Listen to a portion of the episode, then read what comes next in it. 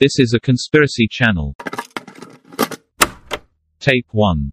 Welcome to the Hush channel.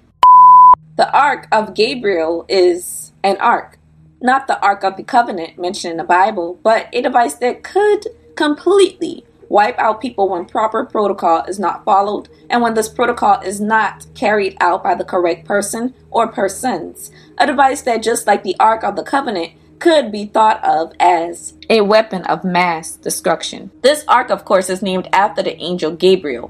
While 9 11 is a huge reminder of one of the most tragic events to ever occur in modern history, especially on American soil, 14 years after the American 2001 crisis, another crisis would occur. But this would not be the result of human warfare and chaos. Instead, this would be caused by a device of biblical sound. On September 11, 2015, 15 men were a part of a construction project to expand Mecca due to the growing influx of pilgrims coming to pray at the Grand Mosque. The structure has had to continually expand just to keep up, so a 15 person crew was digging tunnels around Mecca. On this particular day was when they stumbled upon the Ark of Gabriel, and of course, they had not heard of it. And so they did not know exactly what it was that they was running into, and they attempted to remove it as they would any other thing. Except they were instantly killed by a massive plasma emission so powerful that it ejected from the ground, toppling over a construction crane. This incident is officially documented as the Mecca crane collapse, and it has been cited as the deadliest crane collapse in history, leaving 111 people dead and 294 people injured. DW News cited that in August of 2016, Saudi Gazette reported the trial of 14 individuals, adding that prosecutors did not file charges against 42 others who were under investigation investigation, including 16 members of the bin Laden family. Victims of the accident were of 12 different nationalities, but the greatest contingents of deaths being 25 Bangladeshis and 23 Egyptians. Of the injured, the most represented nationalities were 51 Pakistanis and 42 Indonesians.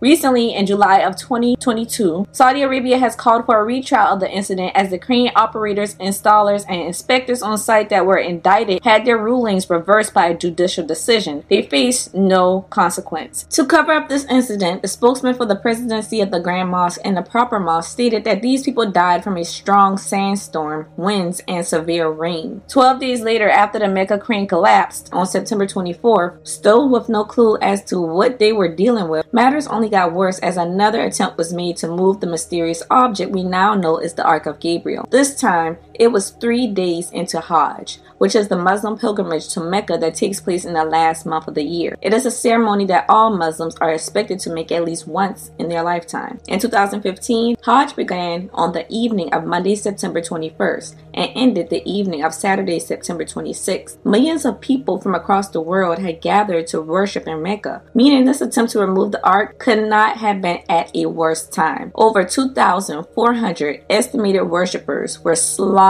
by the plasma emission from the Gabriel's attempt of removal. And this time, the cover up story was that a stampede of people trampled those 2,400 plus people to death. The people who supposedly trampled all those people to death of course, their origins were never released, neither was there any footage. Zero information on the motives of a mass of people large enough to do such a thing. There was no images or any information on even one of them. And Mecca is not a very accessible place. Not just anybody can come in and out of there as they please. There are entry requirements, suspicious to say the least. However, since Mecca is a sacred site, it is plausible that they handled matters internally. This is what CBC News had to say on the incidents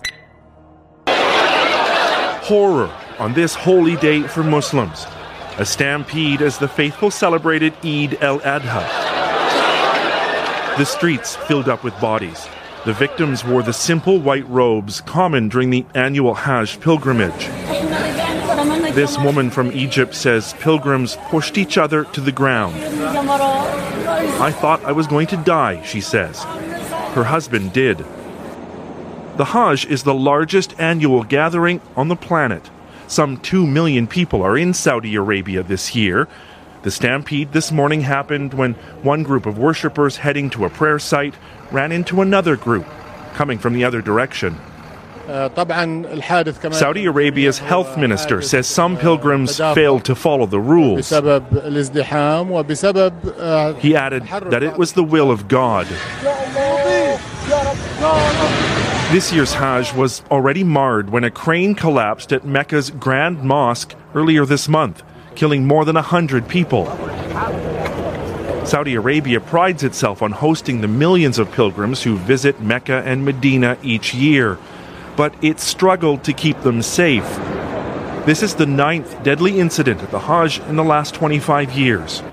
The kingdom has made a number of recent improvements to safety and infrastructure. We have millions of people together in the very same space. Measures this Toronto Imam has seen for himself. But it was shocking that this morning we heard of the stampede, especially after some of the enhancements they recently made in the infrastructure where the pilgrims generally move to.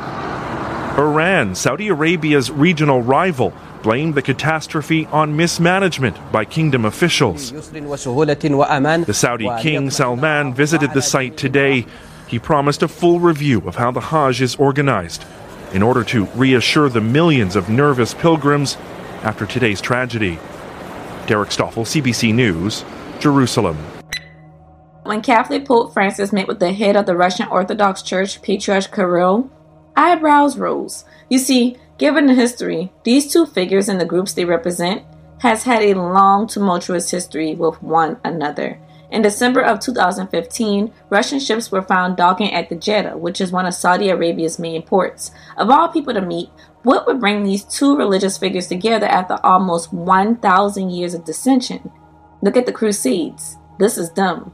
Of course, this union had to be something bigger than a bloody history between the two groups, and rumors began speculating that this union was an effort to move the Ark of Gabriel from the Grand Mosque in Mecca to a secret base in Antarctica where it could safely be kept. The Holy Wars, also known as the Crusades, were religious wars started primarily between Christians and Muslims to gain control of holy sites and lands considered sacred by both groups. These wars spanned from 1095 AD to 1291 AD. The Catholics considered themselves Christians, so the two groups were unanimous in their efforts one band, one sound. The tension occurs when the Roman Catholics wanted the Eastern Orthodox to join them, but the Eastern Orthodox viewed the Crusaders as oath breakers and liars and hypocrites because of their involvement in such a horrendous, bloody, and secular war. So, of course, this posed a problem when the Roman Catholic Church and its empire asked the Eastern Orthodoxy to be their vassal and have their clergy join the Patriarch of Jerusalem and Antioch, basically asking the Eastern Orthodoxy to surrender all their power to the Roman Empire, which was already humongous. The Eastern Orthodox Christians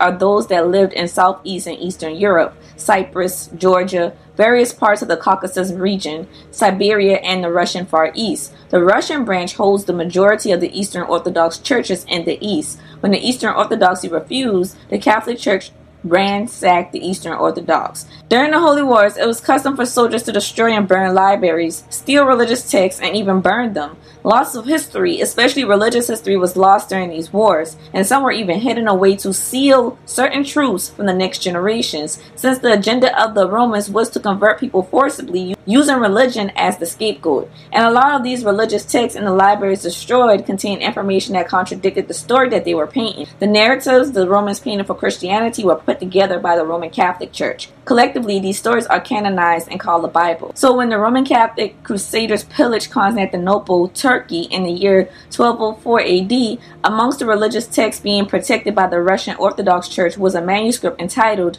Gabriel's Instruction to Muhammad, which is a set of instructions given to the Prophet Muhammad by Gabriel in a cave called Hira, which is located in the mountain Jabal an-Nur, a mountain near Mecca in Saudi Arabia. Inside Mecca is where Gabriel entrusted to the Prophet Muhammad an ark of immense power that was forbidden from use because the ark itself belongs to God. Muhammad was thus instructed to place the ark in a shrine at the place of worship that the angels used before the creation of mankind. It was to remain there until the day of resurrection. The Roman Catholic Crusaders did not get their hands on this manuscript during the invasion. This is why the patriarch of the Eastern Orthodox Church and the Catholic Pope were meeting. They needed this manuscript to properly handle and remove this ark. The properties of the Ark of Gabriel are alien in nature and not unheard of in the religious realm of things. I always laugh to myself whenever reading biblical texts at how so many alien occurrences are placed within religious texts. But due to dogmatic and social programming, it never comes to mind unless you are one of the few people who find your way deep into this rabbit hole. Again, In the Bible, when the people of Beth Shemesh, Israel, simply looked at the Ark of the Covenant, 50,070 of them were killed instantly. Now, there were rumors also circulating the internet that only Putin has been able to physically touch the Ark of Gabriel. I myself have not found any articles pertaining to this. Maybe they were removed. I am not sure. But I do find it funny if it is true, because then it seems like there might be a motive for American media to pit Putin as evil. I am by no means saying that the man is a saint. Let's not get that twisted. But certainly there is more than meets the eye, especially when you factor in how apprehensive the supposed world villain Putin is to the seemingly harmless sweet old lady we call Queen Elizabeth of the UK, who is rumored to be a reptilian and whose son has publicly spoken about his Transylvanian Count Dracula vampire vampiric roots, and how the English law states that the queen can take any of her subjects' children without cause at any time, and said subject can do absolutely nothing about it. It sounds a lot like Pizzagate and some adrenochrome conspiracy of elites drinking children's blood to stay youthful, and would allude to how the royal family lives